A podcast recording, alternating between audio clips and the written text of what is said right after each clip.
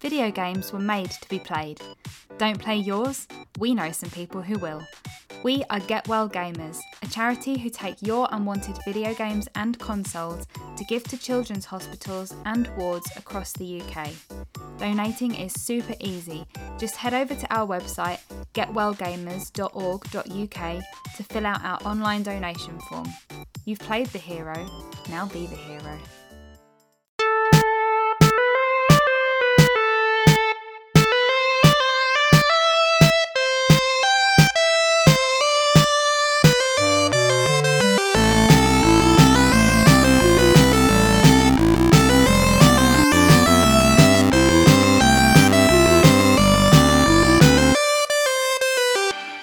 And welcome to the Pure Dead Gaming Podcast, your weekly Scottish dose of all things gaming. Jess, Craig and Andy here to talk new releases, what we've been playing, the latest news, and we review a gaming-ish movie.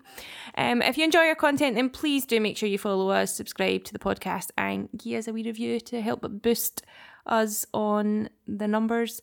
I'll keep my intro brief as Craig is drowning in games and we've got a lot to get through and we don't want a 2.5 hour epic again.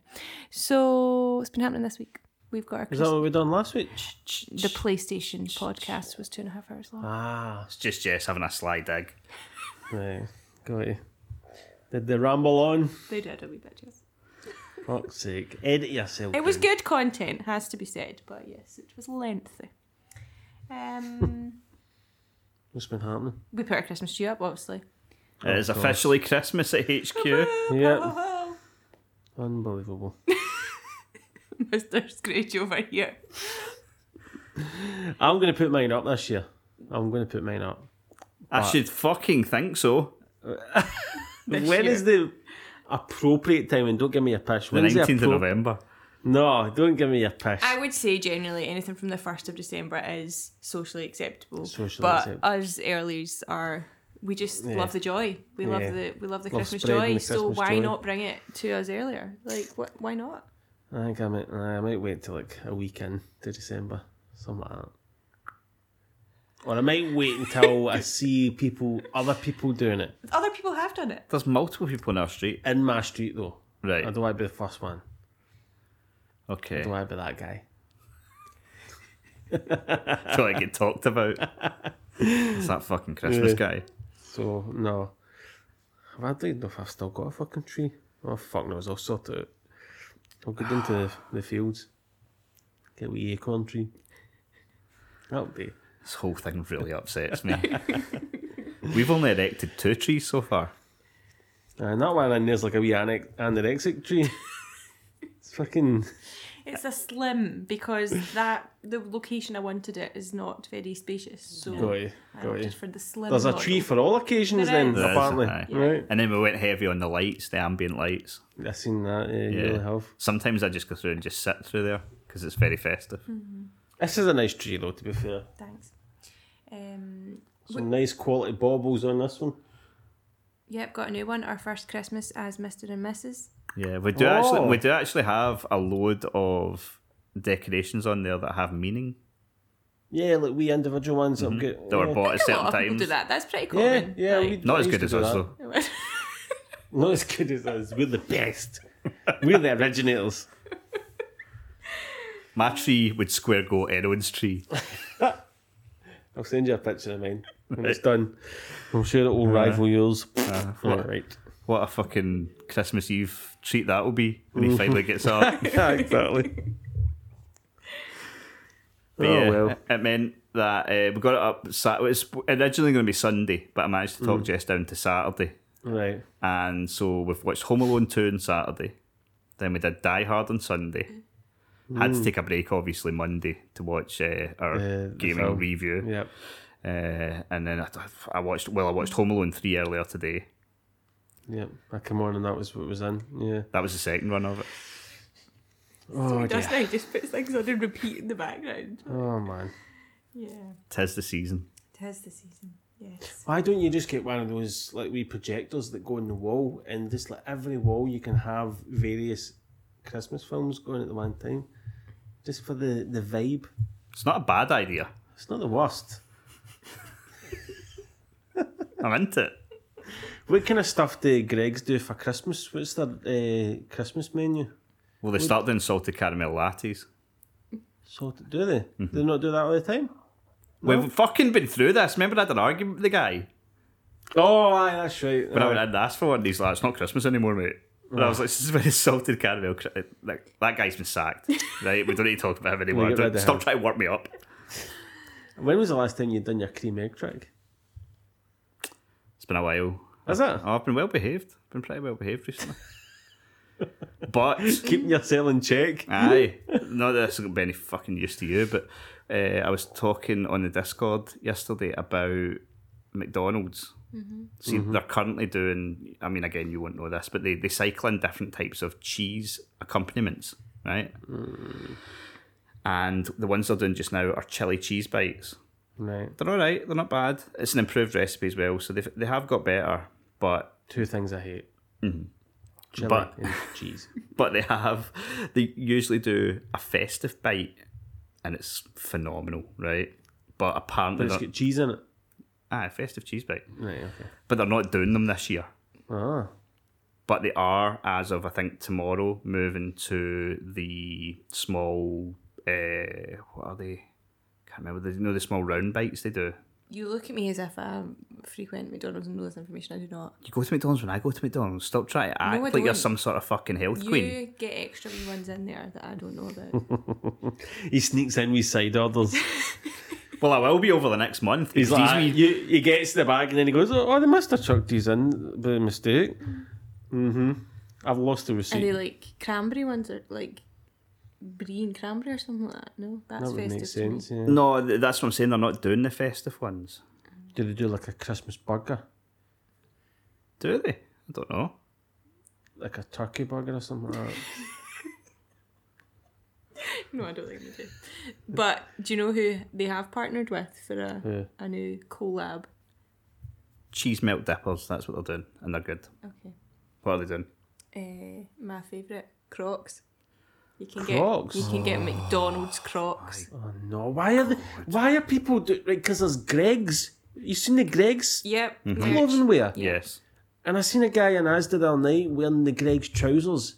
I'm like, unless you work in Greggs, that is not acceptable. Why are you walking about with fucking Greggs on you? I don't understand this. Yeah. No. Why would you want to walk about? Is that if you're an employee of somewhere you're not? I don't understand. It's really bad. I remember when Primark. No, is it Primark? Yeah, when they started doing that clothing, my wee cousin works there, and she was like, the stuff's flying off the shelves. Yeah, that's the thing. Like, they were selling out of it. It's novelty. It's novelty, yeah. But yeah, you're probably not going to strut about. No. I think that like, the not worst unless place they had one that said, "Mine's a salted caramel latte." Or two cream eggs, please. Yeah. But we've got that T-shirt. Oh, when I was looking up Home Alone, it says "excellent" on it. And it's got a cream egg. It's in the shop. 60% off at the moment, actually, on Redbubble. So there you go. Get yourself an excellent T-shirt. Oh, there you go.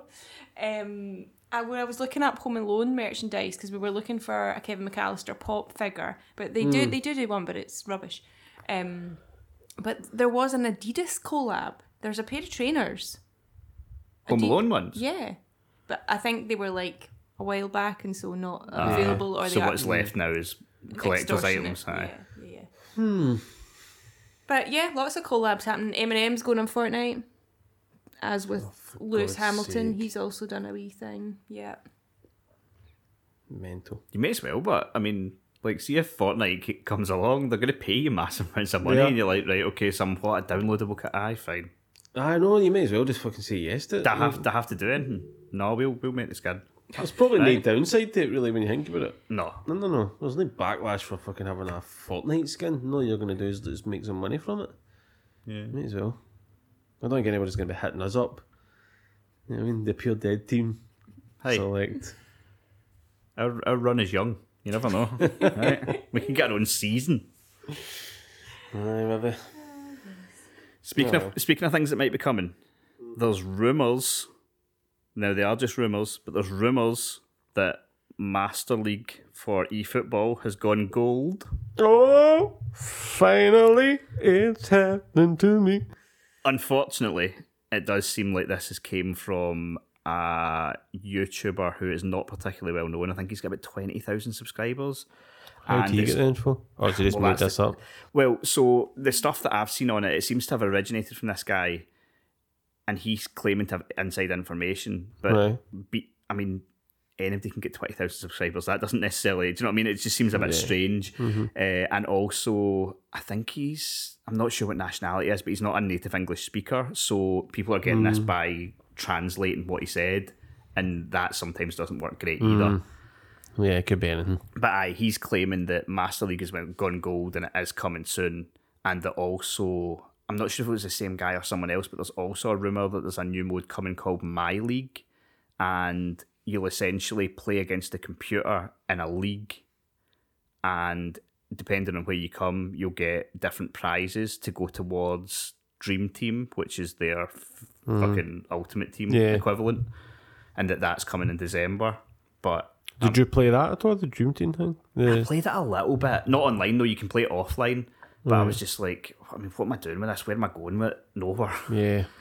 Most frustratingly, actually, out of all this, I was reading a few different bits. I watched a YouTube video as well that was sort of breaking down like the sort of things that were pointing towards this stuff coming. And they also said, they were like, now, obviously, like all the teams technically are in the game. They're just not accessible. I'm like, wait, what?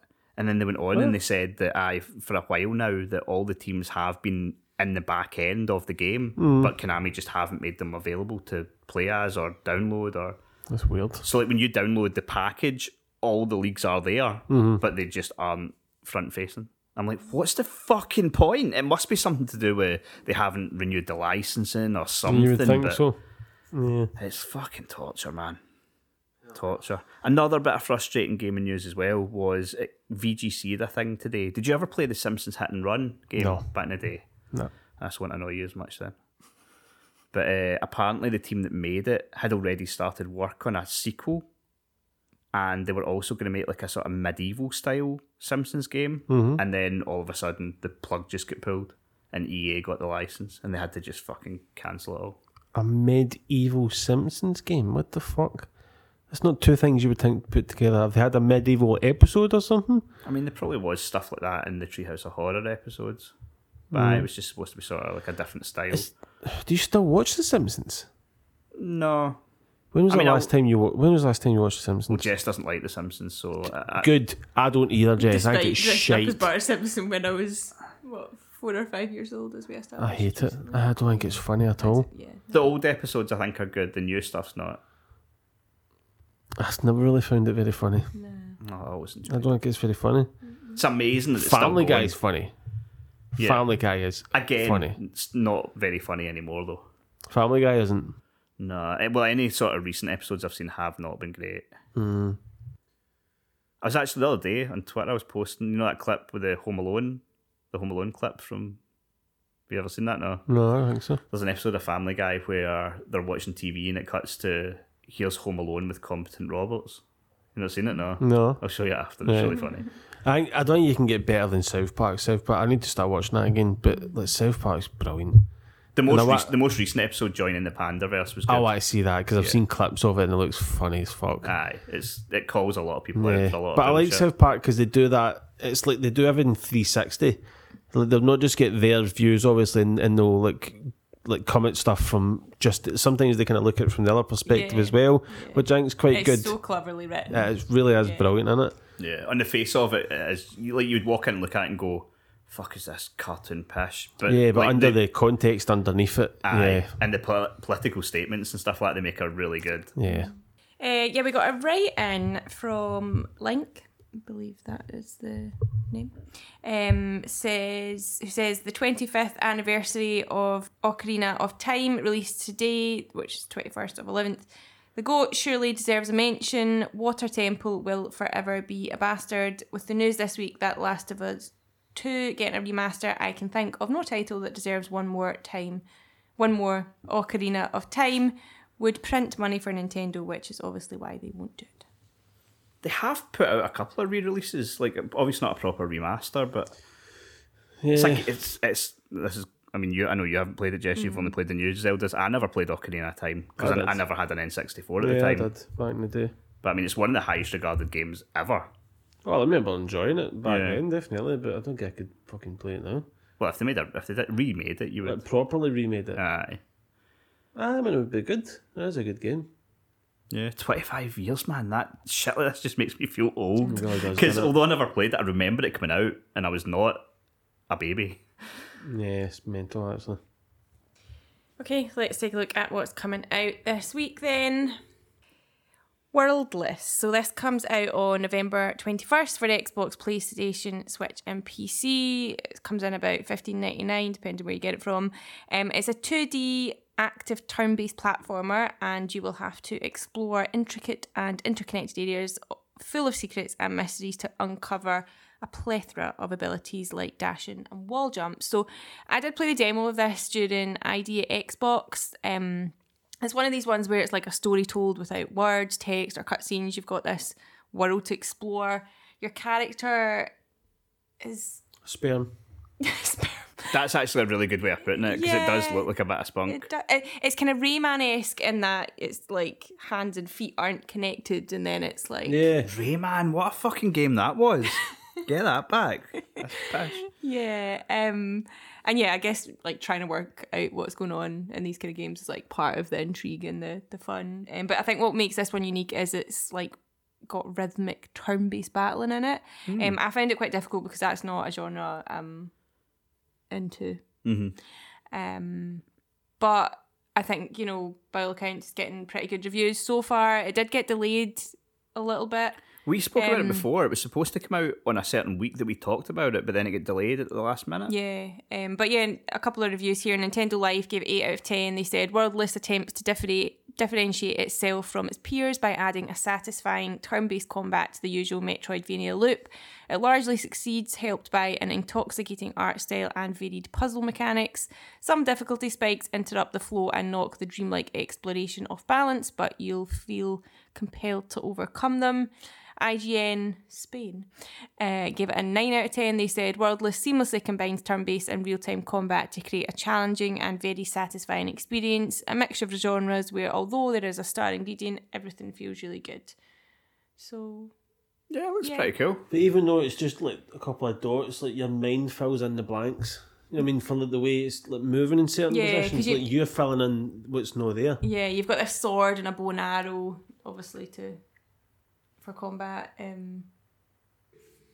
Yeah, so I suppose if you're into that genre, then definitely one to check out. Yep. Jurassic Park, Craig, Classic Games Collection is coming out on November 22nd on PlayStation, Xbox, Switch and PC. So this Carbon Engine release not only includes a lineup of classic titles, but also adds new features, including save states for each game, new in-game maps and various quality of life fixes that bring these games into the modern era of gaming. As modern as dinosaurs can be in this world. That's true. I remember, I think it's the NES one that I played an awful lot of. Like some of these ones, we're watching the trailer just now, and there's a few that are clearly from maybe like, I don't know if they're from the Game Boy or something like that, but the NES game I played a lot of, and as soon as I see it pop up, like it's very nostalgic. I'd be interested in checking out something. I mean, it's not something like so many games just now. It's not something I'm going to necessarily go out of my way to get at the moment, but I'd check it out at some point. Just because I think it is cool going back to these things every so often. I remember that one. Yeah, that's the exact one that, I mean, this doesn't help in an audio podcast, but it's that one. The SNES one, though. Is that the SNES one? Is it the SNES one? I don't remember this side-scroller one, but I do remember the sort of top. Quite a lot of Jurassic Park games, actually. I fucking hope so. There's not enough. When was the last one that came out then? Last Jurassic Park? Yeah. 2021, 2022?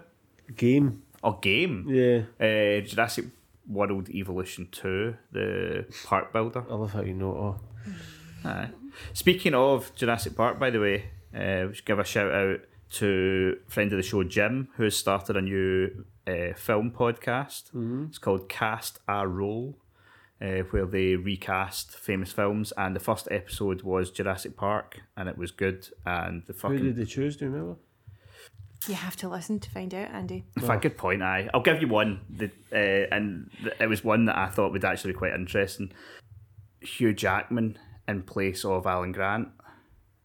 Alan Grant, or like in place of Sam Neill. Sam Neill, sorry, aye. Alan Grant's character name, isn't it? Right. Hugh Jackman.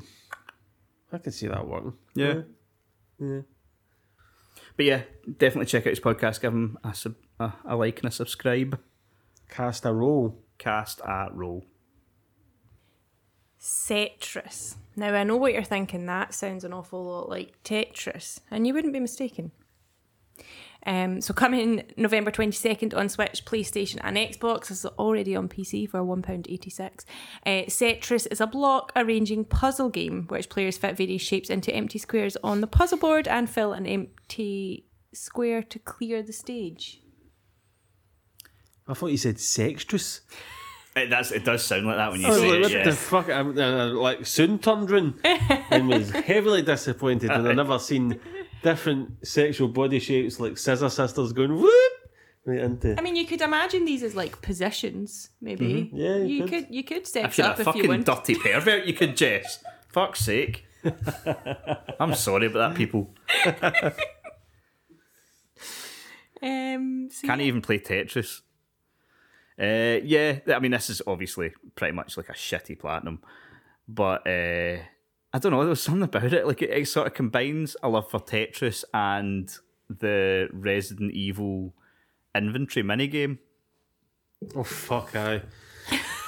I fucking hate that piss. I don't want to play a game and have to work out where I'm putting my fucking gun and my health pack. Just put it in the bag. See, I've been doing a lot of that this week, because we'll get to it, but I've been back on Dredge, and you have to like fucking fit in all the fish. Fuck me, man, that's fucking I find it really good. There was actually a game we spoke about, it was maybe a year ago, called Save Room, and the entire game was just that inventory management. Oh, fuck that. No. I just want to put it in the bag. And then imaginary, be able to take out massive objects that, you know what I mean, that shouldn't be able to fit in the wee bag you've got, or in your back pocket in some games. You know what I mean? They just come out of nowhere. Aye. But I don't want to work out how to get in there. Until the weight goes over 300, and then you start moving really slow. Yeah, I knew it's too much. Exactly. That fucking pack of fags I picked up, that's done me. Fucking get... that chandelier, I was just like, that was too much, you know what I mean? Like the fucking game and logic, it's absolutely daft sometimes, isn't it? Aye, it's good stuff. But yeah, I did look it up. You have to complete the first... What the fuck's a candelier? A chandelier, I think is what you meant to say. Or I was like, is a candelier not something? I was just going to let it go, but he's fucking pulled himself up. A candelier. It's not a thing. You can look it up and Google all you want to try and save face, but it's not going to happen. Candelier. Nah. Just didn't finish the sentence. Nah. Candelier, come on. I'm pretty sure your phone has auto-corrected it. I'm not getting a signal. All right. What? That's fucking convenient, isn't it? It's definitely a thing, but I'm not getting a signal. To be fair, if you go to images... There is! Ah, eat my words, you fanny. Candelier. Fuck's sake. There you go. Candelier. To be fair to you, that's not what I meant. And the fact that you had to look it up to see if it was real or not. Yeah. Undermined yourself. There you go. Learn something every day. I mean, you learn something. Yeah, I think people learn on this podcast. Aye, that's why they're here. If you are a fan of trains, I have not one but two games for you. So Train Valley 2 Community Edition comes out November 23rd on PlayStation, Xbox, Switch and PC. So you can drive forward the industrial revolution in this train tycoon micromanagement game. What fucking brainiac thought it was a good idea to bring out two train management sim games in 1 week? It could be argued that two in a year is too much. Yeah, it's well enough. And it's not as even if they're polar opposites, because the other one is Train Traffic Manager. So in this one, you have to juggle a multitude of trains as they navigate in intricate webs of tracks, switches and signals.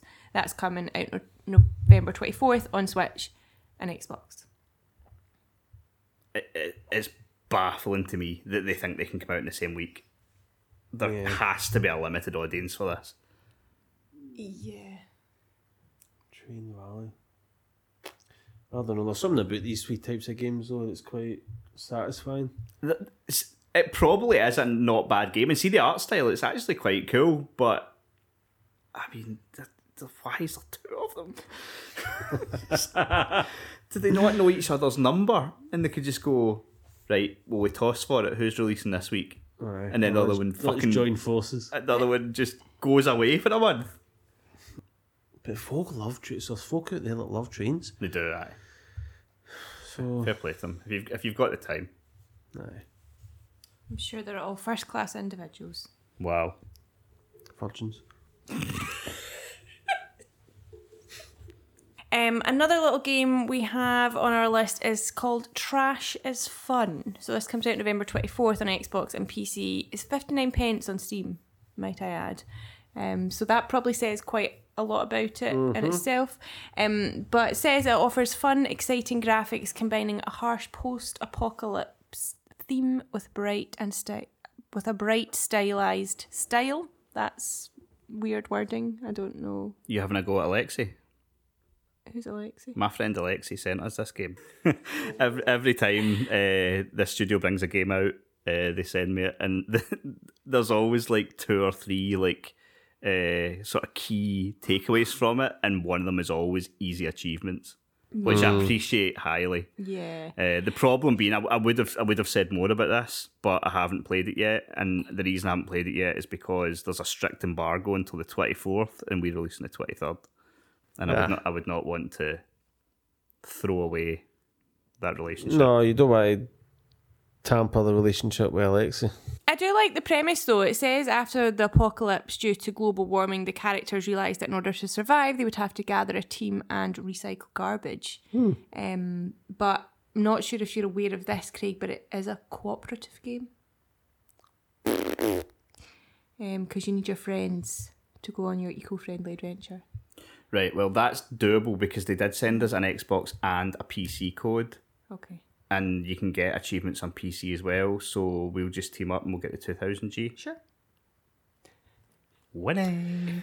Teamwork, that's the name of the game, and I want to play the game with you. 2000G, yeah? Fucking what a time. Easy. Christmas has come early. Ark Survival Ascended. So we spoke about this game last week as it was meant to release on the 14th of November, but then they delayed it like the day before it was meant to come out, saying that it would come later this week. And then that was like after the console versions had already been delayed.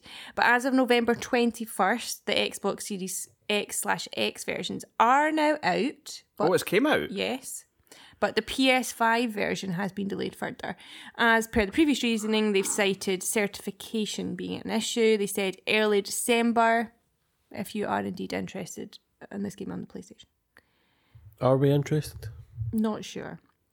Well, that's the thing. So I didn't pull up the trailer for us this time because we've watched it the last two fucking weeks. Yeah, I remember it. We watched it when it was meant to come out 2 weeks ago, and then we watched it last week because it did come out, and it was in the news that it did come out. So I don't need to see it again. It looks good. Apparently runs like shit. No. I assume the fact that it got delayed and now it's come out, it probably still doesn't run great. But we'll no doubt talk about it next week when it's a shambles. Mm-hmm. Yeah. Okay, that's your lot for games this week. Now, this week does also include Black Friday. Yes. So, you know, there are lots of deals out there, but it's only a deal if you're planning on buying it anyway. That's true. You know, otherwise it's just unnecessary spending. Yeah, that's a good point. But Craig has found what he thinks is a goodie.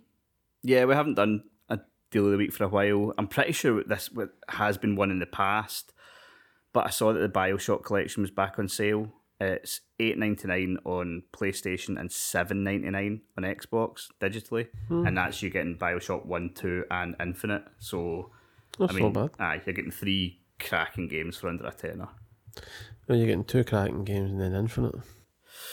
See, the thing is, most people would say that Infinite's the second best one. I wasn't as big a fan of Infinite either. I didn't like it as much. I didn't like the rails. Nah. What did they call them again? The sky rails? Fuck knows. Like, it was fun at first, but I was like, I just want to be back in the world from the first two. Yep. You just missed the world. Yeah. Missed Rapture.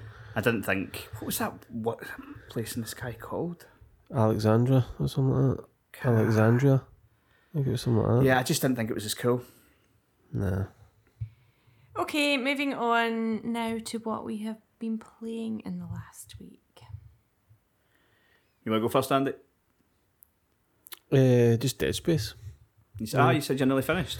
Yeah, I'm just at the end again, and it's like it's weird because like I didn't play that. No, how long ago was it? I played the 360 version. I think it was the beginning of this year, right, or end of last year. It was about a year ago, I think.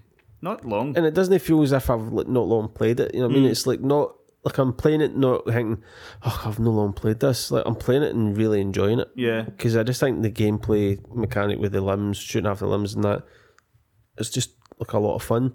It doesn't get old. It doesn't really get too old, to be honest with you. And I think the game's so well paced. You know what I mean? Like it's so well paced, like the difficulty curve and like planting all the wee upgrades along the way. It just you kinda get too overpowered. You know what I mean? Mm-hmm. And it's just a fucking awesome game. And this one's got added wee bits, like a couple of wee side stories, and you can go back and like unlock the rooms like Metroid Prime style, where you have to get a certain level of key card to go back and open certain doors, and you get like different power nodes and all that kind of shit. It's just fucking good.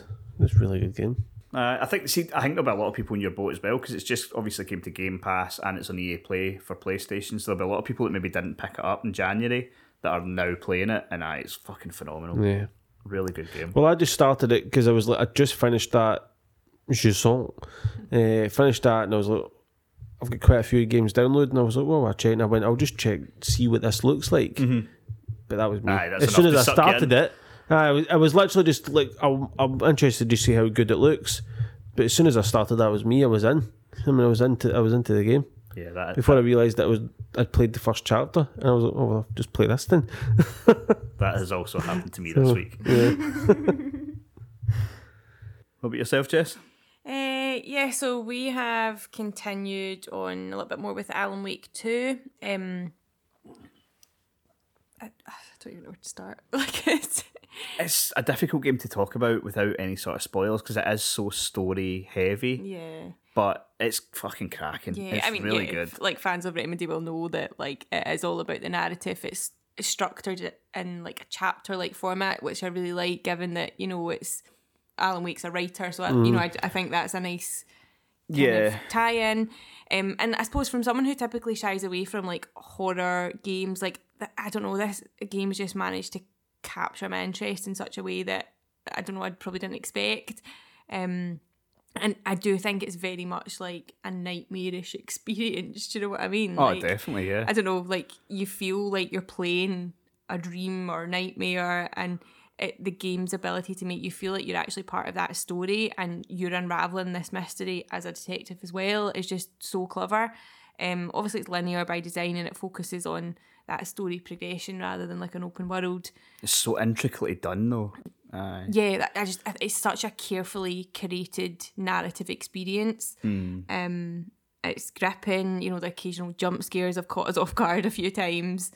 And I think during like scene transitions, that kind of how it goes from the kind of cinematics to the gameplay, it's just so well done.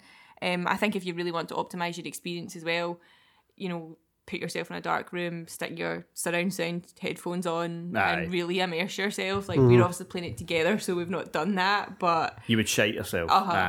Properly, the atmosphere's off the chain. But yeah, do that, and I think you take it to a whole other level. So yeah, I just think it's no surprise that it's up for so many Game of the Year nominations, at least in terms of like that narrative. And yeah, I suppose for fans of Remedy and newcomers like me, it's definitely worth picking up. Yeah. Since our last episode, we've got a written review on the website. Couchy did one. Really well-written review as well. I'm not going to bury the lead here, go and read it, but he did give it a 10 out of 10. It's so good. Like the gameplay is good then. Everything about it. It's weird. Like it's easily like Naughty Dog level of detail. Like when you're going about and just like the little animation touches, and it does look immense. It's fucking incredible. Yeah, it really is. I don't know if any of our listeners are knitters. Unlikely. Right. Any seamstresses out there? Yeah. If you are, hit me up. And I'll send you a link, because the Alan Wake 2 developer has actually shared the knitting pattern for Saga Anderson's like Nordic jumper that she wears. Ah. So if you want to make your own version of that, you can. Just fucking put it in the Remedy shop and be done with it. Fuck's sake. I know, that's a weird thing to commit with. Who's got time for that? Not in this economy. That's fucking strange. Yeah, but it'd be cheaper to make your own than buy it. I don't know that it would. No. Depends how good a knitter you are, but yeah. Yeah. There's a fucking time cost analysis going on there. But yeah, if someone wants to make me the jumper, then yeah, I'll take one. I've also been playing and now completed Murder on the Orient Express. So I have spoken about this the past few weeks. I have indeed now solved the murder, which one would hope would be the conclusion. Yeah, I would hope that was how the game ended. Yeah, well, yeah. So I spoke before, like, it is a modernised and revisited version of the classic story, but it still feels aged. Like, he's got a mobile phone, he's got a laptop and stuff like that, but it's still, like, the train setting still looks pretty much 1920s, 30s, the style they've gone for. Like, the characters are quite old looking as well. Do you think that's they've done it on purpose? Like because they've obviously tried to take the source material and modernise it, but not so. It's set in December 2023, but there are aspects that I mean, his moustache alone. I know, it's fucking like a throwback, isn't it? You'd certainly get fucking pulled aside as a potential paedophile if you had that in real life. I mean, you wouldn't be getting away with that. No way. One question for you just before you get further into it. So I remember when this game was due to release, and I posted, I think on Twitter or X, a trailer for it.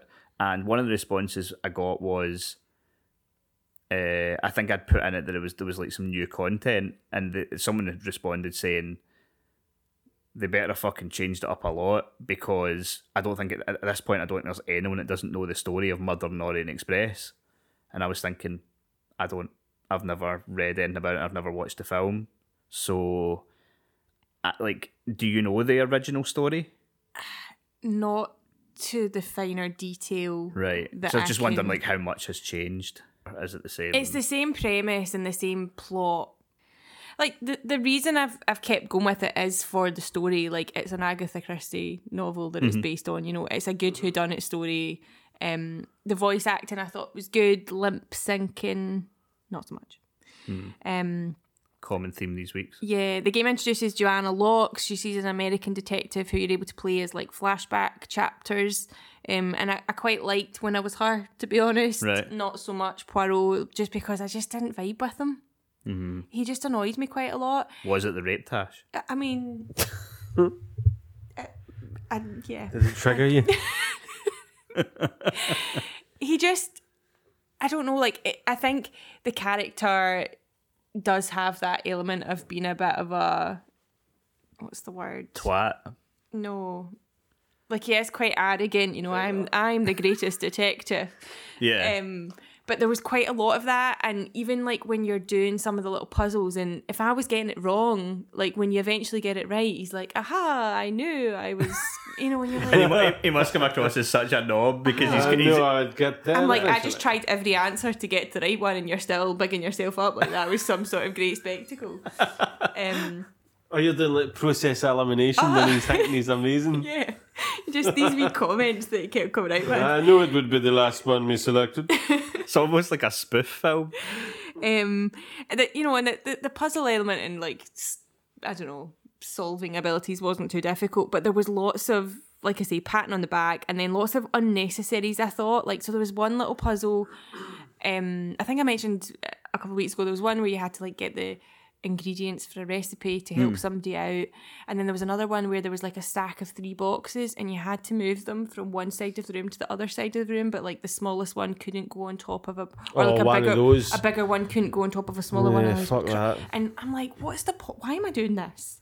I feel like they could have condensed the experience, but still made it good, but without all that filler. But that's a silly puzzle, really, isn't it? that to me strikes of we need to pad this out a bit. Aye. Like, because literally you would just chuck those fucking things to the other side of the room. And that's what I felt when I was playing it. And obviously, like, elements when you're on the train, like you have to go from one side of the train to the other, and I felt like I was doing that quite a lot. And there was no run fast, but well, there was a run fast button at certain points, but like when you were walking along the train, obviously you wouldn't really be running about the train, so maybe that's why they didn't include it. And it's not like it would take up a huge amount of time, but I was just like, all right, come on. And towards the end, I did have to look up a guide because there was one, you go to Venice, and there was one riddle there that I don't know, it was not clear. And I kept, like, that bit was like kind of more of an open setting. And I mean, I was playing it on PS4 and it was struggling. I kept bumping into NPCs, like the frame rate kept dipping, so there was quite a lot of performance issues. And there was also a bit where when I was walking around this Venice bit, there was a dead body lying on the ground, and I was like, what's going on? And I was trying to interact with it and nothing was happening, so I just sort of ignored it and proceeded. And then I realised, no, he wasn't supposed to be there at that time.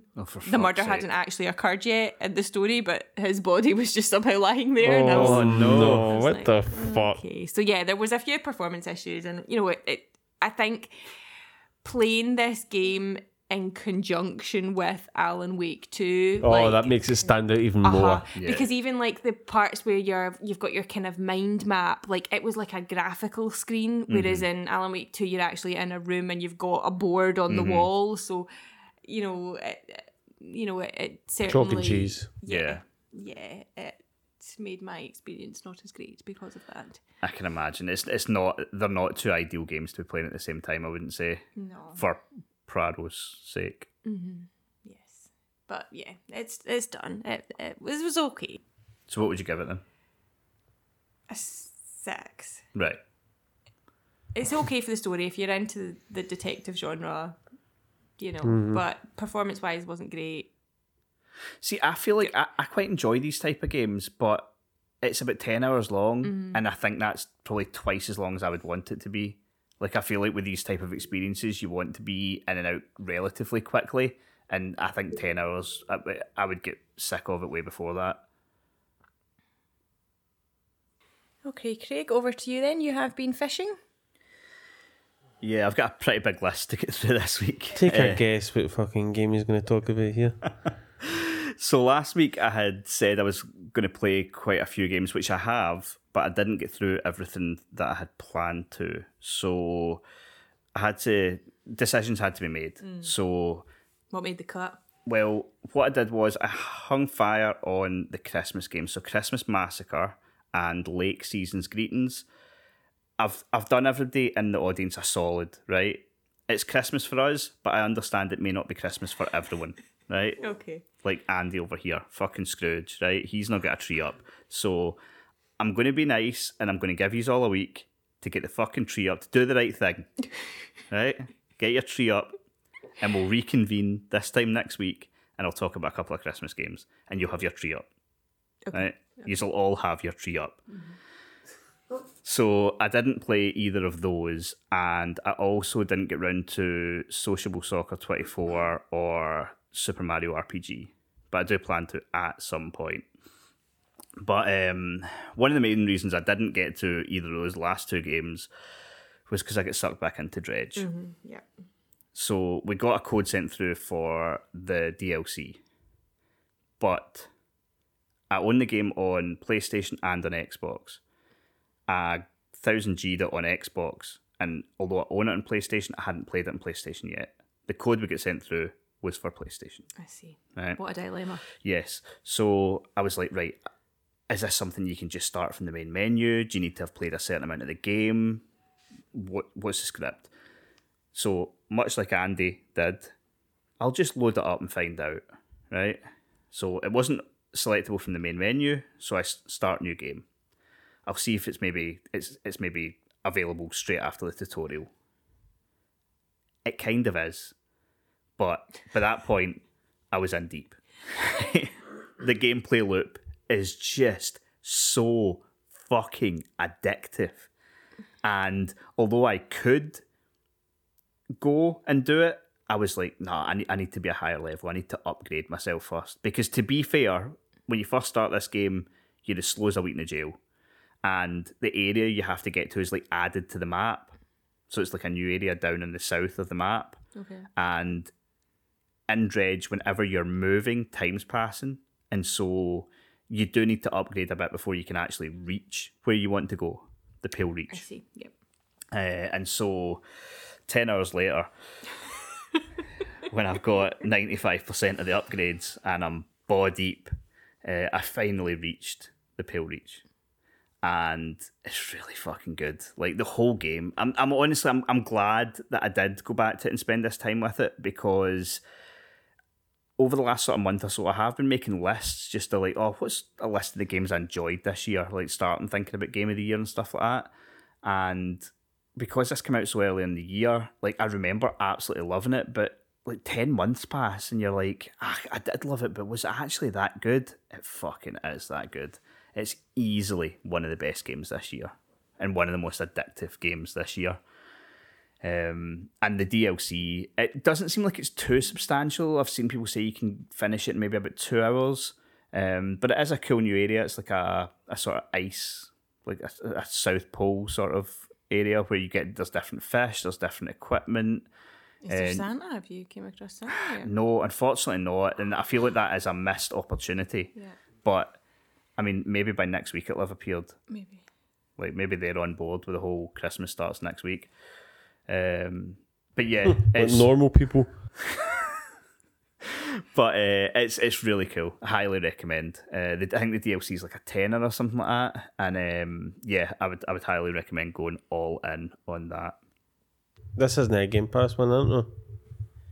Not yet. I mean, it's the kind of game where I could easily see it coming at some point, though, yeah. And see if it does. See, honestly, like I totally get watching a video of it doesn't do it justice, but see when you start playing it, it's so difficult to put down.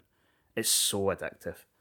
Okay, so next up, I've been playing Assassin's Creed Nexus, which is basically Assassin's Creed in VR, and I'm only maybe an hour in. I'm halfway through the second sequence.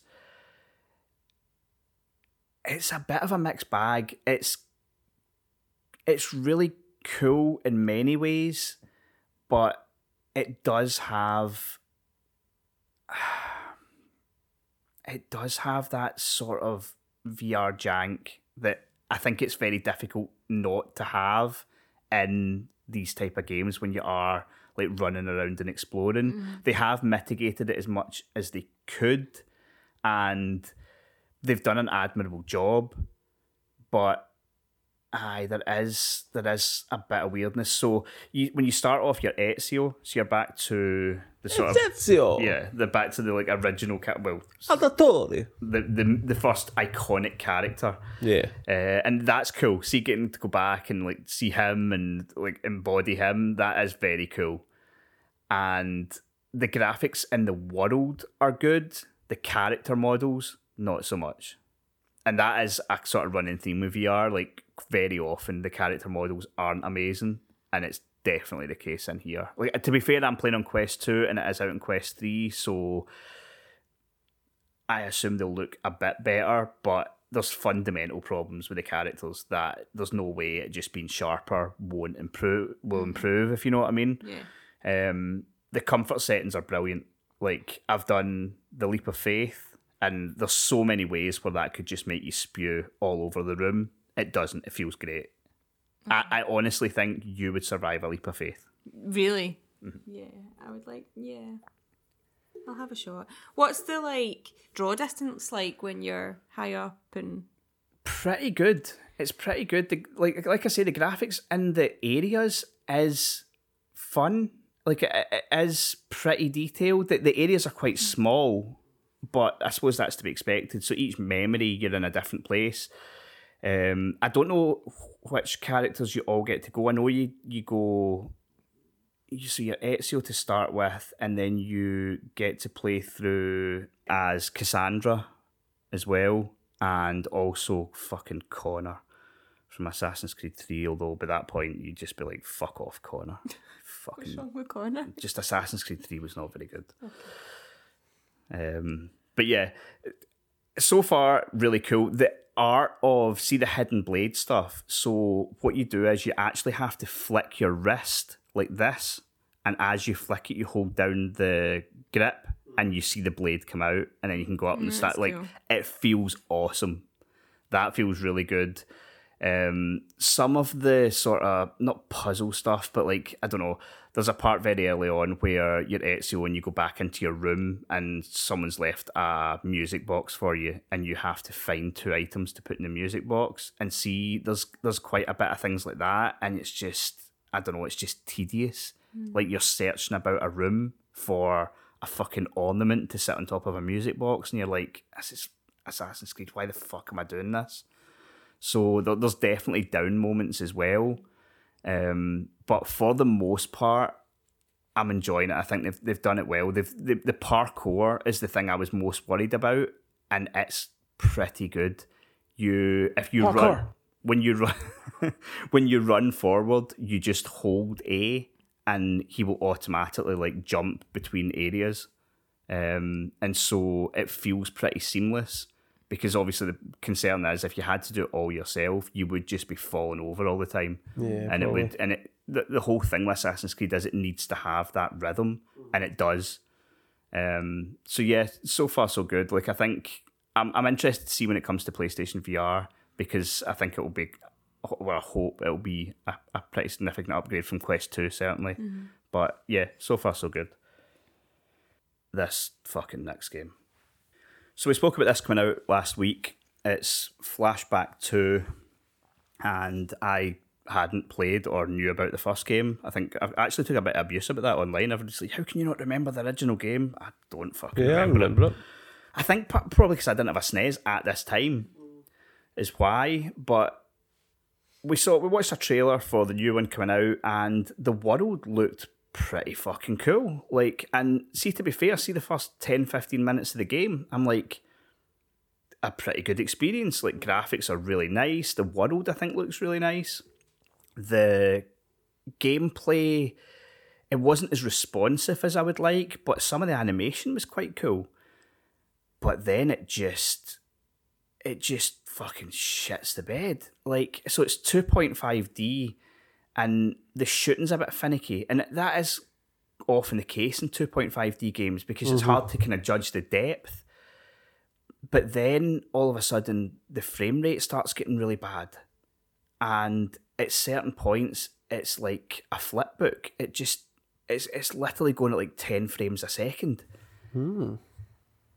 I mean, you look at, like, open areas. If you watch a trailer, some of the open areas, they've got sort of kind of neon lights, and it looks really well detailed. And I think part of the problem is that you look at bits like that and you go, there's clearly been a lot of effort put into this game. Why is it so fucking bad? Is there voice acting in it? There's a bit of voice acting. Some of it is just subtitles, but then some of it is voice acted. Hmm. Well, they picked and chose what bits to do. Yeah. Some conversations you hear in full, some conversations you don't. But what? I mean, things like that are weird, but you can almost, I don't know, I can square design decisions like that in my head. Okay, they didn't have the budget to do all of that. But the problem is everything in between. So, like, there's a part about 20 minutes in where there's a quite a steep difficulty spike. There's no difficulty options, but you come out of a establishment and there's like 20 enemies coming at you. And they just start shooting you. I managed to pick off about 7 or 8 of them, and then I died. And it takes a while to come up with a screen telling you've died. When it does, you hit continue. And when you hit continue, your character basically just gets up from where they were with the same amount of enemies dead and the same amount of enemies alive in the same place, and you continue on. So no matter how shit you are at the game, you can basically just brute force your way through it. Because even if you had a 1-to-1 kill death ratio, you would kill a guy, die, get back up, kill another guy, die. And this happens all throughout the game, even with bosses. So you go into a boss fight, if you can get into one, and you do 25% of his health and you die. You just hit continue and he gets back up and just goes again. So if that's the case, then what's the point in even dying? Because the death animation and then you loading it back up is just 20 seconds of fucking about for no reason. Like I said, frame rate is a massive issue. I've not had many bugs so far, although I'm only about 45 minutes in, but I was watching the IGN review today, and it's not often that I'll recommend IGN these days, but this review is worth checking out. The guy is really well written, and it'll show you enough to put you off this game for life. So at one point when this guy was playing it, he went into a boss area and the boss didn't spawn. And so he's just running about this area, clearly where there's supposed to be a boss. And he's like, what the fuck am I going to do? So he reloads it. Nah. Reloads it. Nah. And then eventually he goes back out the area and goes up a sort of two staircases. The boss is stuck on the second flight of stairs. Oh, wow. The boss has got stuck coming down the stairs. Don't know why he was in the stairs, but the boss was stuck. And maybe that was part of the game. No, it's not. So then it shows him. He says, I spent 45 minutes trying to melee the boss down the stairs into the fucking area where I can fight him. Eventually, he had to give up, right? Just fucking give up. And he said, and then all of a sudden I saw that there was a patch for the game. Mm-hmm. So I was like, great, there's a patch, loaded it up. And he says, brilliant, the boss did actually appear. But all the boss did was detour straight past him and just start trying to go through a wall at the other side to get out. I think this is actually what's happened is he's selected the pacifist mode. That boss didn't want to fight him at all. He just wanted out of there. That's a new mode in this game, the pacifist mode. So then he apparently spends about half an hour just shooting the boss, but nothing's happening. You can't kill him. So then he manages to get in between it and kick it over to a bit of electricity, which finally kills it. I mean, that's a challenge. Yeah, it's completely unacceptable. Like, I am blaming Microids here, but they're the publisher and they have obviously allowed this game to be put out in a state that is just completely unacceptable. And it's the second time this has happened. Last week we spoke about, I remember we put out a Tintin game. Mm-hmm. I haven't seen it, but apparently it's completely broken as well. And it's the same publisher again. Mm-hmm. Like, I don't know why these games have been allowed to be released. Like, it's... We'll speak about another one in a minute, but it's honestly as if people have seen the Gollum game and went, hold my beer. Like, why? When that Gollum game came out, there should never have been competition for worst game of the year. But then that fucking King Kong thing came out. And this isn't on that level, because when it works, it looks nice and it's not terrible, but it doesn't work. And I don't know how many patches it's going to have before it possibly will. But this was not the worst game that I played over the last week. Wow. Which is saying something. Mm. I have also played The Walking Dead Destinies. What you're looking at, Andy, you might think is a low-resolution video. Not so. This is the graphics. It's somewhere between PS2 and PS3 level, I would say, with the animation leaning more towards PS2. Oh dear. The premise is good. You play through some of the biggest moments in the first, I think it's 4 seasons, and you get to sort of recreate them. 4 seasons, huh? Which is a great idea in theory, if it was made by people that knew how to make computer games. And that sounds harsh, but it's honestly, I just... Look, this is coming from a guy who... What the fuck? This is coming from a guy who is going to play Christmas Massacre, right? But that is a budget title, and it's aiming to be like PS1 levels. Yeah, it's aiming to be shite, basically, right? And it's fucking £8, right? This is £40. It's a £40 release. So not full price, but not fucking far off. And it's a shambles. Like, it runs at about 20 frames a second. The graphics are really poor. The animation is awful. The way the characters run, it's just... I don't know what they were doing with it. I really, really don't know what they were doing with it. There's screenshots kind of about online that are just... Is that supposed to be... Oh my God. The characters don't look very good. It's the stuff of nightmares. I mean, it's just... See, the thing is as well, right? I had a look, and it's apparently about 3 or 4 hours long. I will play through it, right? Like, I'm morbidly having enough fun with it. Like, it's one of those almost so look bad... Look at him crawling. Uh-huh. At 2 frames a second. It's one of these games that I'm having, like, fun with the fact of how bad it is, but it's easy for me to say that. We get sent this game, right? We got this game for free. Yeah. If I had paid £40 for this, I would be fucking burning the house down. I imagine you can only maybe afford like one game a month or whatever, and you blow it on that. Aye. You'd be fucking raging with yourself. And that's what annoys me. Like, 3-4 hours, how bad can it get? Aye, I'll do that. I'll do that, and it seems like a pretty easy platinum as well. Fine, that's no issue for me, but if people have been expected to pay money for this, some people have been duped into paying money for this. Because they're like, oh, Walking Dead, I love The Walking Dead. Well, you won't fucking love this. So, they're trying to do choices like the... Yeah, the whole thing is that there's the key moments in the first 4 seasons you can rewrite. Right, got it. The premise, cool. Very sounds cool premise. Right, yeah. But the execution is fucking horrendous. Horrendous. But you'll get your trophies out of it. Aye, of course. In some weeks, this could have been the worst thing I played, but it's a very special week, given the last two games we just talked about. This game isn't terrible, it's just, it's very AA, and it's not really mine or many people's type of thing. It's called Barton Lynch, who I presume is a professional surfer. It's called Barton Lynch Pro Surfing. Yeah, I love how they put the name in as if we know. Aye, oh, he's a big name on the scene. Oh, wait, this is the Barton Lynch game? Yeah. Oh, gimme. He's a huge name on the scene. And I don't really know what to make of it. Part of it is quite fun. Like, it's that sort of art of playing something that you've never played anything like before, do you know what I mean? But it's too sim-like. I think if they'd leaned more into the arcade and it was easier to pull stuff off, I think it could have been really fun.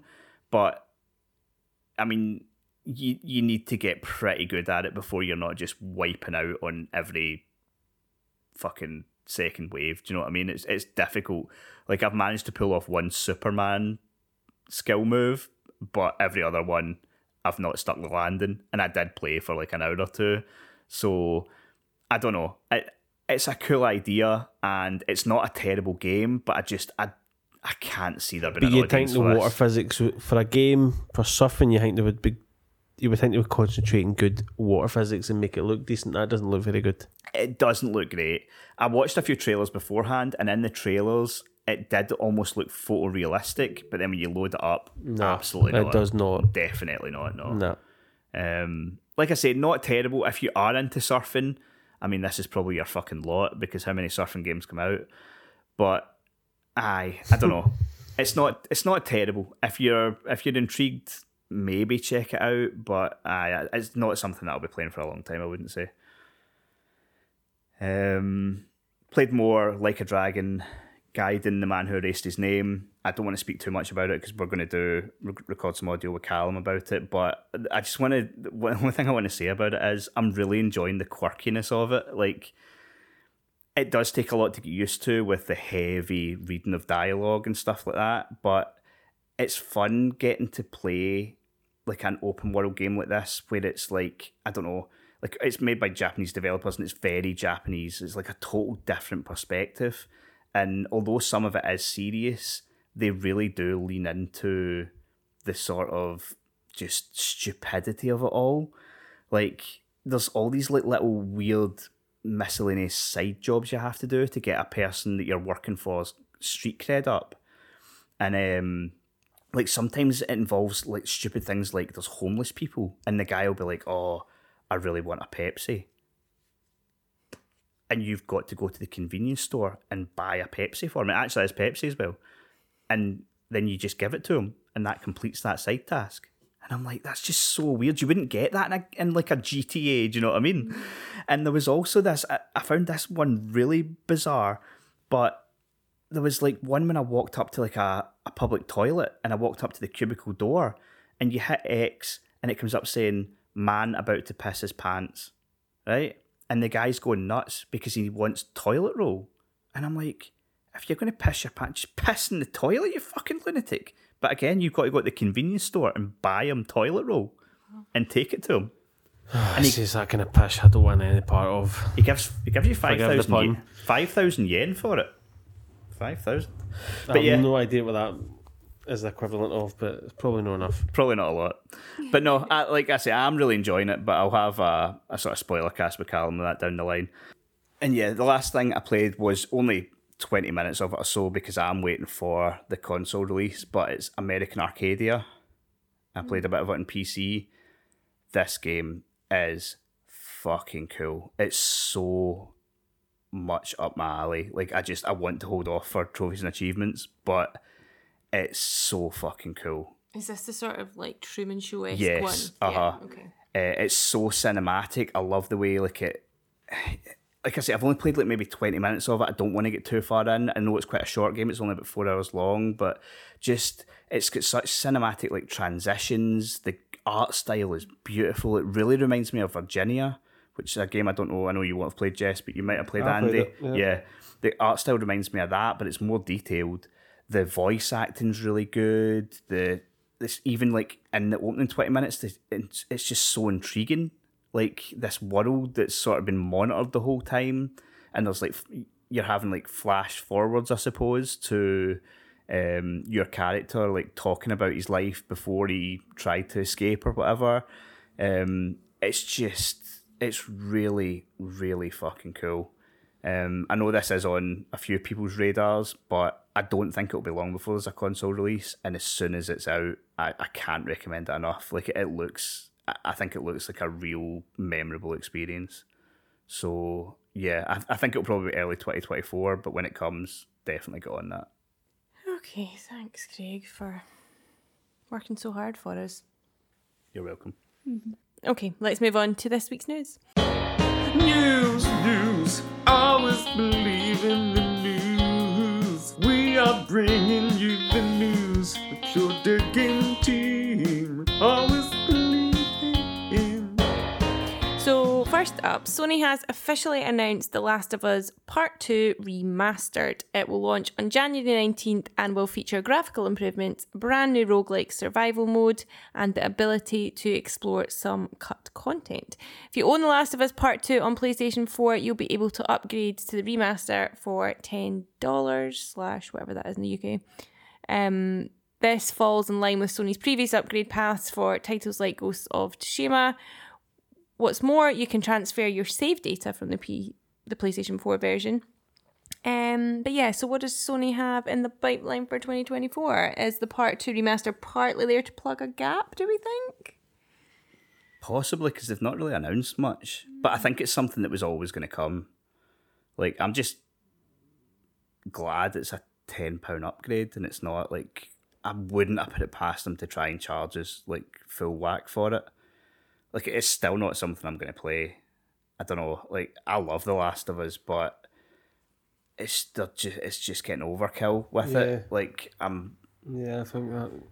Like, at some point down the line, I will want to replay The Last of Us Part 2, and when that time comes, this is the version I'll play.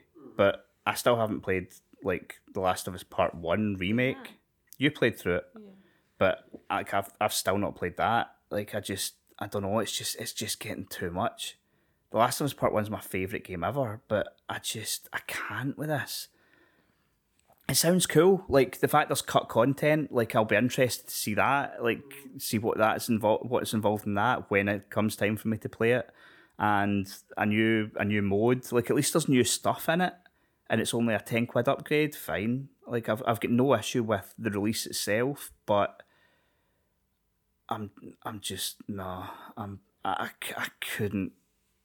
there's no way I'm playing this in January. Like, I think there is a possibility that they're using it to plug the gap. Like, I mean, you think about it, Naughty Dog did put out The Last of Us Part 1, which had a fair bit of work into it. It's a remake, had a fair bit of work into it, but they're now bringing out this, which has less work into it.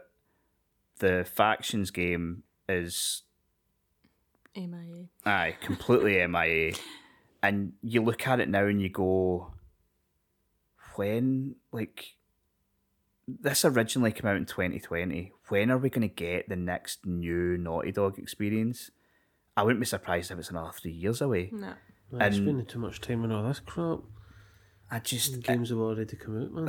I'd like to think they haven't spent a lot of time on this. I don't think they have spent that much time. I still maintain that I think The Last of Us Part 1 was unnecessary and it took up time that they could have been spending on something new. But I don't know. It's not for me. I get that a lot of people are excited about it and it's a decent, I think it's decent value as long as you can do the upgrade. Mm. But no, I've no interest. In terms of Sony for 2024, I think at the Game Awards we're going to get an announcement of the God of War DLC. That's been kind of rumoured. And I wouldn't be surprised if that's like a sort of March, April release, something like that. Mm. And then we'll just need to see what they've got. But I do think... I think this would have came anyway, but I think it's a convenient way to plug the gap between first-party releases. Yeah. Makes sense.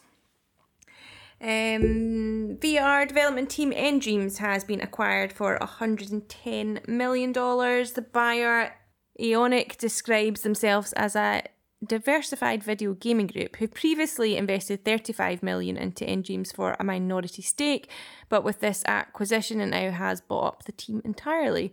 N-Dreams has previously released Fract, Synapse and Ghostbusters Rise of the Ghost Lord.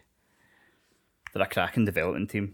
Really good. They make good games. So I don't know much about these people that have bought them, but the sort of information that's been out there is that this is going to give them more money to do more. Yeah, so I'm all for that because they are one of the best VR developers around. I think Ghostbusters was a little bit hit and miss, but yeah, Fract and Synapse were excellent. So.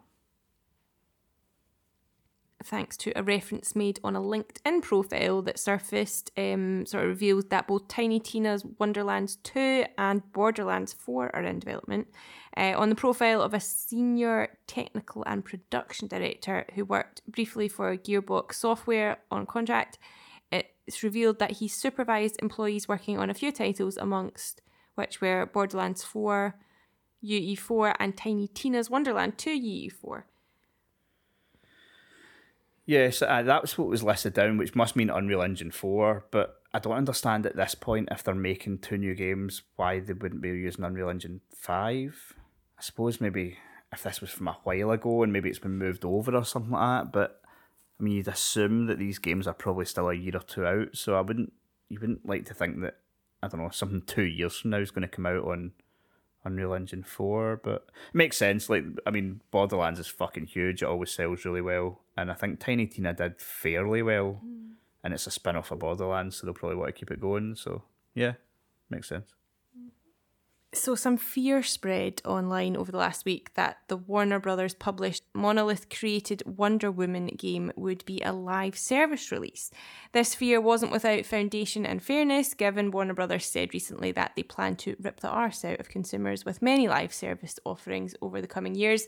However, speaking to IGN, a Warner Brothers rep said the following: Wonder Woman is a single-player action-adventure game set in a dynamic open world. This third-person experience will allow players to become a Diana of Themyscira and introduce an original story set in the DC universe while also featuring the Nemesis system. Wonder Woman is not being designed as a live service game. That's good then. I mean, I'm not into Wonder Woman or anything like that, but I think the game could be quite cool. Like, Monolith made those Shadow of Mordor and Shadow of... What was the two games? Did you play any of them, Andy? Shadow of...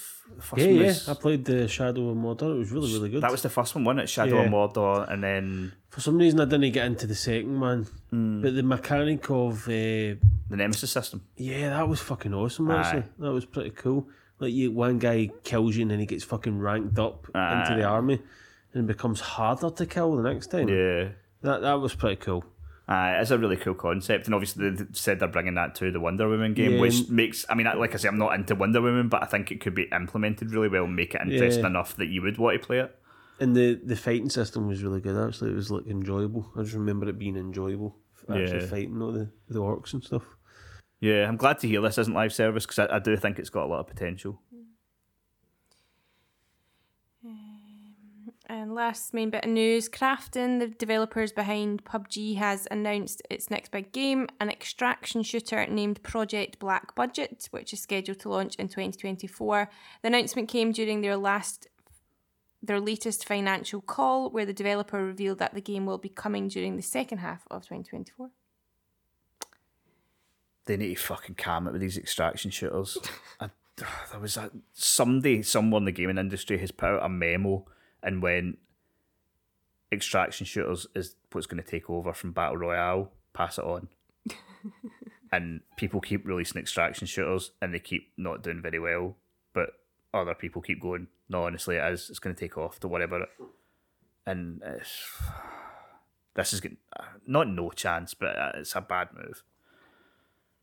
They need to, I don't know, everyone's so desperate to get the next Fortnite, the next big thing, and they're convinced that extraction shooters are it, and I don't think they are. And a few other little bits just to mention. So, known leaker Daniel Richman, who we just found out is a real guy with Patreon, has taken a shit in PlayStation fans' kettles by suggesting that Wolverine is actually scheduled for a 2025 release rather than next year. Don't know where his source is, but... I'd never heard of the guy before this week, but apparently he's reputable. Baldur's Gate 3 and The Lord of the Rings Gollum have had trials added to PlayStation Plus Premium, the highest tier of Sony's service. Baldur's Gate can be sampled for 2 hours, while Gollum allows 1 hour of playtime, which is probably all you need to realise that. I was going to say, it's more than you need. There's no way that somebody at PlayStation hasn't had a bit of a lull with that going, right, the game's the year's best game and the year's worst game, let's add them as a trial at the same time and let's see what folk think.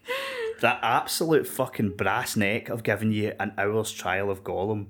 Like, you give people, like, fair enough, see where, like, Baldur's Gate 3, that's fucking perfect because it's the type of game that a lot of people, like, wouldn't normally play, but they've heard that it's one of the best games of the year, so you go, that's not a usual genre I'd play, but I'll fucking check it out for 2 hours. Yeah. And God knows how many people will be lured in with that and go, holy fuck, this is amazing, and they'll buy it. Nobody's playing Gollum for an hour and then going, get more of that. Like, what the fuck? It's almost... Because that's the whole purpose. The whole purpose is you want to tease people and then go, fuck, I need this. People are not going to want Gollum in their lives. No. No fucking way. Like, if I had 10 games that I'd made and 8 of them are good and 2 of them are shite and they were like, right, what games do you want to put trials of? I'd be like, anything but the 2 shit ones because that's not a good look and it's not going to make anybody buy it. And, like, I genuinely wonder, is it possible that this Gollum game came out, it's fucking awful, right? Nailed on for worst game of the year. But hold on. All of a sudden, King Kong appears and he's like, I'll fucking fight you for worst game of the year. Then Flashback 2 comes out. And it's not the worst game of the year, but it doesn't fucking work. Then this Walking Dead Destinies game comes out and goes, I'll fucking do you, right? And all of a sudden, there's contenders for worst game of the year. So the Gollum developers and publisher have went, fuck yous, get a fucking trial in the PlayStation Store, more folk will play it, they'll know how shite it is, and we'll get that award. We want this crown. Nobody's coming in muscling in an hour, worst game of the year award. Get a trial in the store. Get a trial. That'll fucking teach them. There's quite a few clangers this year when you mention all them, isn't there? I mean, it could end up being an award at the end of the year for us. Make sure you're subscribed. Especially now that we can fucking sample Gollum for an hour. We'll leave that to you. I'm all over Andy. Take the fucking hit for the team. Robocop Rogue City is Nakon's best launch ever. It registered 435,000 players in its first 2 weeks on the market. Well deserved. Yes, well done. And lastly, Suicide Squad Kill the Justice League is getting a closed alpha test between November 30th and December 4th. I don't know what to make of that. Like, the game's been delayed for like about 6 years. And it's now about 3 months from release, and it's an alpha test, which is usually what you would get about 2 years before a game comes out. I don't know what's going to happen with this. Yeah, But that does tie us quite nicely into our gaming movie. It does. Because it's not an alpha test that we watched. That was totally meant. It was honestly beta test. So yeah, that we are going to move to our gaming movie segment where we will discuss the gaming related-ish movie that we watched. How many people do you think are going to be going, oh, I fucking watched the beta test? Oh, hundreds. Do you think? Yep. Yeah, so there are a few movies with this name. Shockingly. Yes, but we watched the 2016 beta test movie. So I'll read the plot summary and then you'll know if you watched the right thing. So beta test follows the story of a video game tester named Max Troy, great name, who receives a mysterious invitation to beta test an advanced cutting-edge virtual reality game. As Max delves into the game, he quickly realises that the lines between the virtual world and reality begin to blur a little bit. The game turns out to be a real-life conspiracy, and Max finds himself caught in a dangerous web of intrigue and action. As he navigates through the challenges of the game, Max must uncover the truth behind the conspiracy and save himself from the real-world consequences. Yeah. Oh, Max Troy! What's the other guy's name again? Austin what? Oh, Creed. Austin Creed. Holy fuck. It's almost like us writing our first script and going, what names did I come up with? And trying to think of the coolest names. Max Troy, Austin Creed. Yeah, the names are quite something. Kincaid. Yeah. I feel like it started off with an interesting concept, and it was... It's an interesting concept, yeah. It's just not executed very well. It was very similar to Gamer in that sense that it was, you know, the player was taken control of, yeah. But the difference being that in Gamer, which was ironically made 7 years before this, you were actually controlling a real-life person, whereas they said, like... You were in this one. Aye, but presumably this was set in 2016. That's when it came out. So that's also when it was set. Mm-hmm. But when you were like watching the guy play the game, what he was watching was graphics. It wasn't real. Yeah, and it looked like fucking... And it looked fucking awful. Yeah, so it was not cutting edge at all. Obviously, budget restraints have limited what they could do with this. Aye. But I'm just like, it was obviously meant to be 2016. He's put the fucking thing in a GameCube.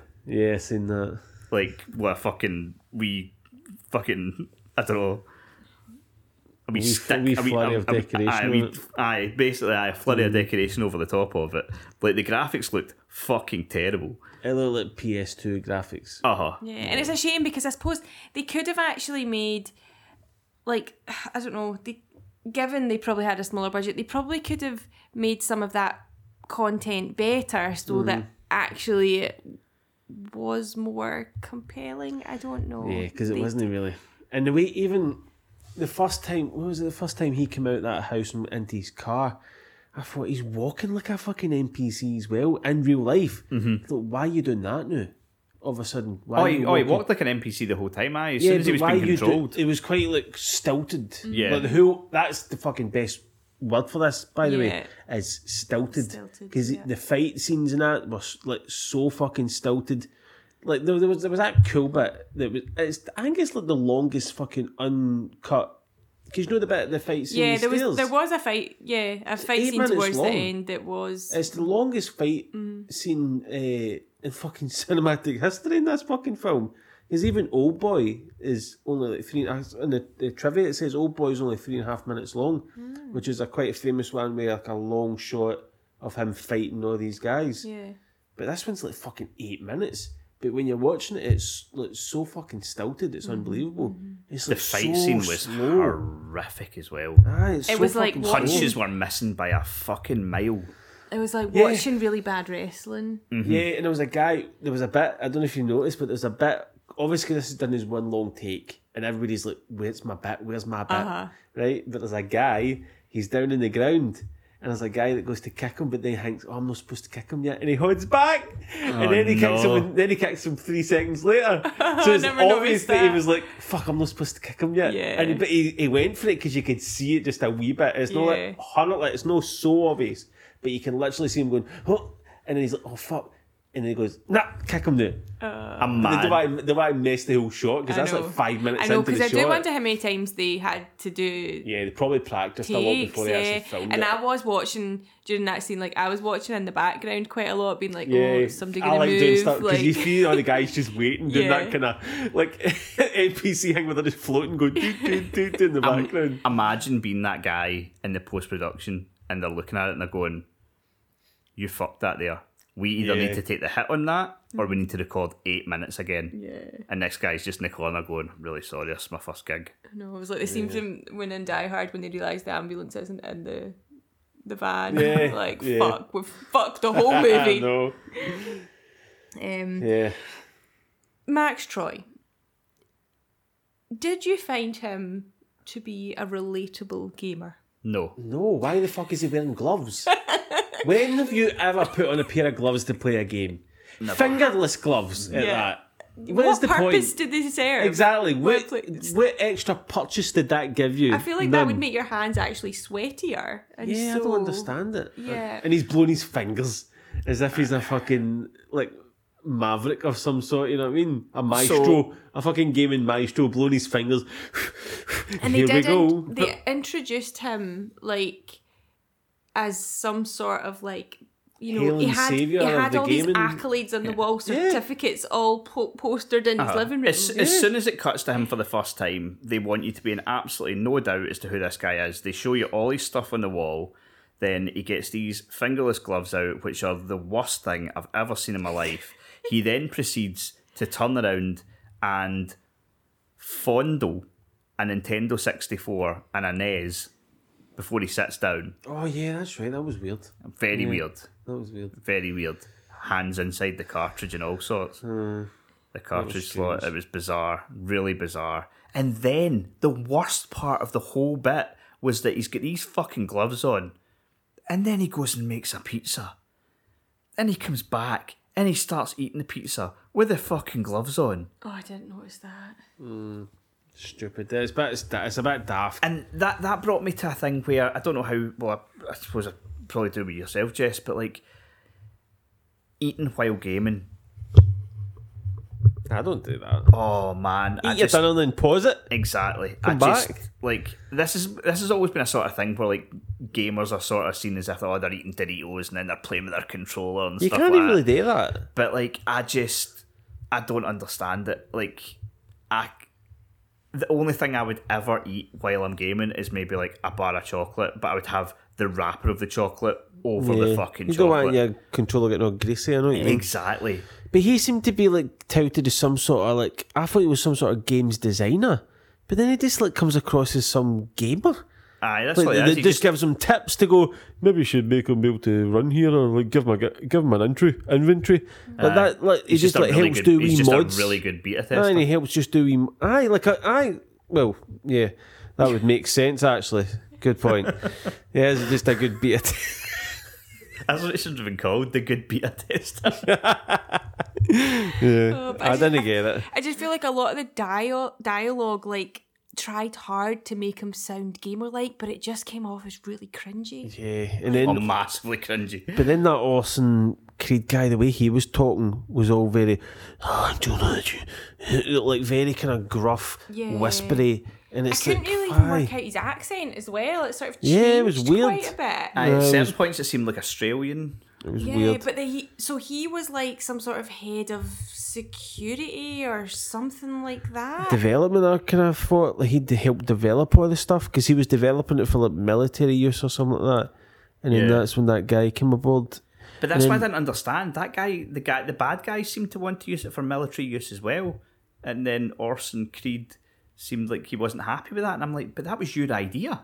No, I don't know what was going on. No, he wanted to use it. Orson Creed wanted to use it for military purposes, but the other guy wanted to make it more about gamers and the players. But inevitably they would use it for bad things. So I think that's why they were in dispute. But it wasn't clear. It has to be said. No. The dispute was I didn't find it clear. And that guy, the Kane guy, the kind of bad guy who's on the phone talking to him. Mm-hmm. His acting was shocking. The guy with the long hair? Shocking. One of the worst actors I've seen in a film ever. Not even the acting, the whole casting of him just was not right. No. It didn't suit that part didn't suit him. For one, he's wearing... So he's like essentially the right-hand man of the main bad guy, right? Mm-hmm. But he's wearing fucking combats and fucking a bulletproof jacket, you know what I mean? And it's like, and he's got this long, straight, dark hair and the worst wee goatee that's groomed to perfection. Aye. And it's just, it does not suit what the character should be. Like, for that kind of character, it should be like almost a menacing kind of person wearing a suit, you know what I mean? He looked like he should have been in the room. It did, kinda, aye. But his acting was so bad. The Room, just in case anyone doesn't get that reference. Yeah. Honestly, the acting was shot. Yeah, the first wee monologue he gave on the phone, I was like, "Is this a joke? Yeah. This is satire. This is shocking." Surely his IMDb page could fit in a napkin. Yeah, let's find out. There's no way that he's been asked back for anything. This isn't an advertisement for his abilities, that's for sure. This was really bad. Were there any standout characters or no performances? No, there really wasn't. Well, see, when you're talking about characters, right? I don't know, Andy, if you came to this conclusion as well. Me and Jess certainly did, but then it didn't really play out. See the woman that Troy was talking to, that Max Troy was talking to, mm-hmm. the tech support woman. Yeah. Did you think she was an AI? No. The whole time he was talking to her, the way she spoke, I was like, she's not a real person, she's an AI. But then, at the end of the film, you don't even know if he gets to meet up with her. No. They don't even fucking show you her after that. And you're like, did you get together? Did you know it? What the fuck happened? Yeah. Did you miss that bit? He saved her life, and he was going to, tell her that and show her. Why didn't we see that then? I don't know. It was definitely a missing part. Yeah, and also, so there was so many continuity errors. Like at one point, so before he goes to before he controls, what's the guy's name? Orson. Before he controls Orson to go to the bank, right? Mm-hmm. You hear on the news that there's a bank robbery in progress. Oh. So when he turns up, why is there no fucking police there? There's nobody there. He just walks into the bank. There's nobody there at all. Then, to be fair, do you not see him just going to the bank in the game world? Yeah, but you see him walking about, like trying to find different entrances and stuff like that. Like there's no police there. Then so he does whatever he does in the bank, takes the money, and when he leaves, when he drives away in the car, that's when you hear the police cars coming. And you're like, right, well, that's clearly half an hour after it's been in the fucking news, so where have yous been? He then drives round the corner and stops, and then the Max Troy goes through, sees it all, sees the TV, and on the TV... One of the victims being interviewed. Literally 2 minutes later. Uh-huh. And I'm like, this happened like fucking a minute and a half ago. I know, why is this woman now being fucking interviewed outside the place? I caught that as well, because that would be like hours later. Yeah. The police are going to have to talk to first before the fucking reporters. Exactly. I mean, the reporters don't get first dibs on the fucking hostages. It's not the way it works. And a second sergeant. Yeah, exactly. I think you'll find my press pass. I've got authority here. and then he goes to the school, and his whole thing at the school is you have to protect the school shooter. Mm-hmm. And then he drives. That doesn't get resolved, actually, doesn't it? Though he just gets in the car and fucking drives off. And that's right. I thought he was going to drive to the start, and he was assuming that he was going to jump out the front door. And you're right, actually, that doesn't even get resolved. He just fucks off. He just drives away, and then the guy phones him up, and he's like, "Ah, you did well." I'm like, "No, he didn't do well at all. He's left him back there." No, that's a bit weird. And also, in that scene, I was like, when they started shooting up the school, I'm like, that's a bit fucking heavy for a film like this. And I thought, it's going to turn out that he wasn't actually shooting up the school, and it was just like a test. The kids were murdered. Yeah. Yeah. It's the moral ambiguity in a lot of it that baffled me as well. So, like, when Orson, those two scenes that you just mentioned, the bank robbery and the school shooting, like Orson Creed, when he's being controlled, he's quite emotional about the thought of having to shoot somebody. Yeah. This presumably is his first death or first killing.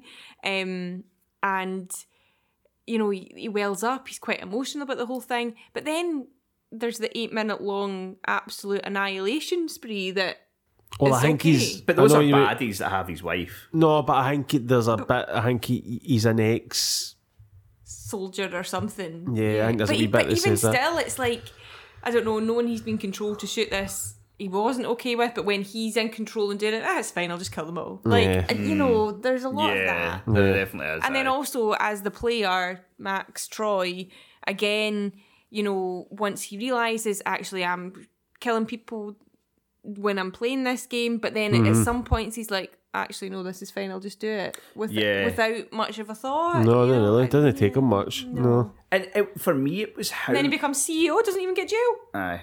Why has he become CEO? I know. He's a nobody better. Folks, but yeah. Aye, it makes no sense. A fucking game tester. It's became, like, just... It's so baffling. I mean, there's so much there's so much promise in the idea as well. Yeah. Like, the idea's good. Mm-hmm. Obviously, it's good because it's made multiple films. We watched one in the last fucking week, and this exact same idea.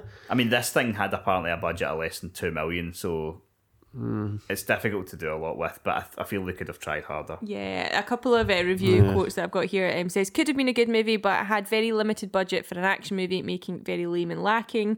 And this one I quite liked. At first it looked like it would be an average level movie with a half decent plot, but moving throughout the movie, everything changed. From somewhat good film, it became a low budget plot, less porno without the porn. Aye, it was a bit porny without the porn. Yeah. That guy with the tash, he would have worked well. His bulletproof vest would have been more use in a porno, I think. And it, like, they obviously know each other from the army days, but you don't feel that. Like, there's supposed to be some, you were like a brother. Like, when they're fighting, you were like a brother. Were you? Aye, because he didn't seem like because you really don't seem as if there's much going on there at all. It was only an hour and a half. They had a lot to squeeze in. Oh, and they tried to squeeze it in. They really did. I was watching this going like, thank fuck. Another one of those films, I'm watching it and I'm looking at the runtime going, thank fuck. Yeah. Aye. Yeah. Thank fuck, this is only 90 minutes of this. Yeah. Yeah. I didn't subject Heather to this one. She'd have been raging. Thank Christ. You see if I'd have literally turned up the next week and watched the exact same fucking film, she would have fucking killed me. Gerard Butler's not in this one. Exactly. I got away with Gerard Butler because he's fucking absolute. This man would not have flown at all. No. Right, so let's pie and get this over with. Fucking one. This is my first one in a while, was it? No, this is a one. Maybe it was bad. One for me too. Aye. Yeah, okay, one. It was bad. Yeah, okay. Yeah. I don't know, I feel like we've watched worse. But, aye. And I'm worried that we've watched something that's worse that we didn't all give a one to, but I know it was bad. I won. Nah, it's a one because I'm in my head. I'm going, but they tried. It was a really good. They tried hard, but that doesn't matter. They still failed. Sometimes doing your best isn't good enough. It doesn't matter. You know what I mean? The pat in the back doesn't get you fucking worldwide gross. Yeah, similar to this week. Our choice for next week has been released multiple times with the same name, so we are going for 2006. Okay, Black the one with Michelle Christmas. Trachtenberg, which was Buffy's sister. Yes, Black Christmas 2006. There is a remake; they remade it, so make of that what you will. That's how good it is. Because next week we are bringing Christmas to you. We Christmas Massacre will be reviewed, the game, and Black Christmas. It'll be officially Christmas next week. Get your trees up, get your fucking tits out. Let's go! Andy love his tree up. It's an X-rated Christmas. Mm-hmm. And with that, I don't know how to follow up from that, Craig. There's no follow-up needed. That's it. Get your tree out. Yep. Enjoy the rest of your week and we shall chat again very soon. Bye!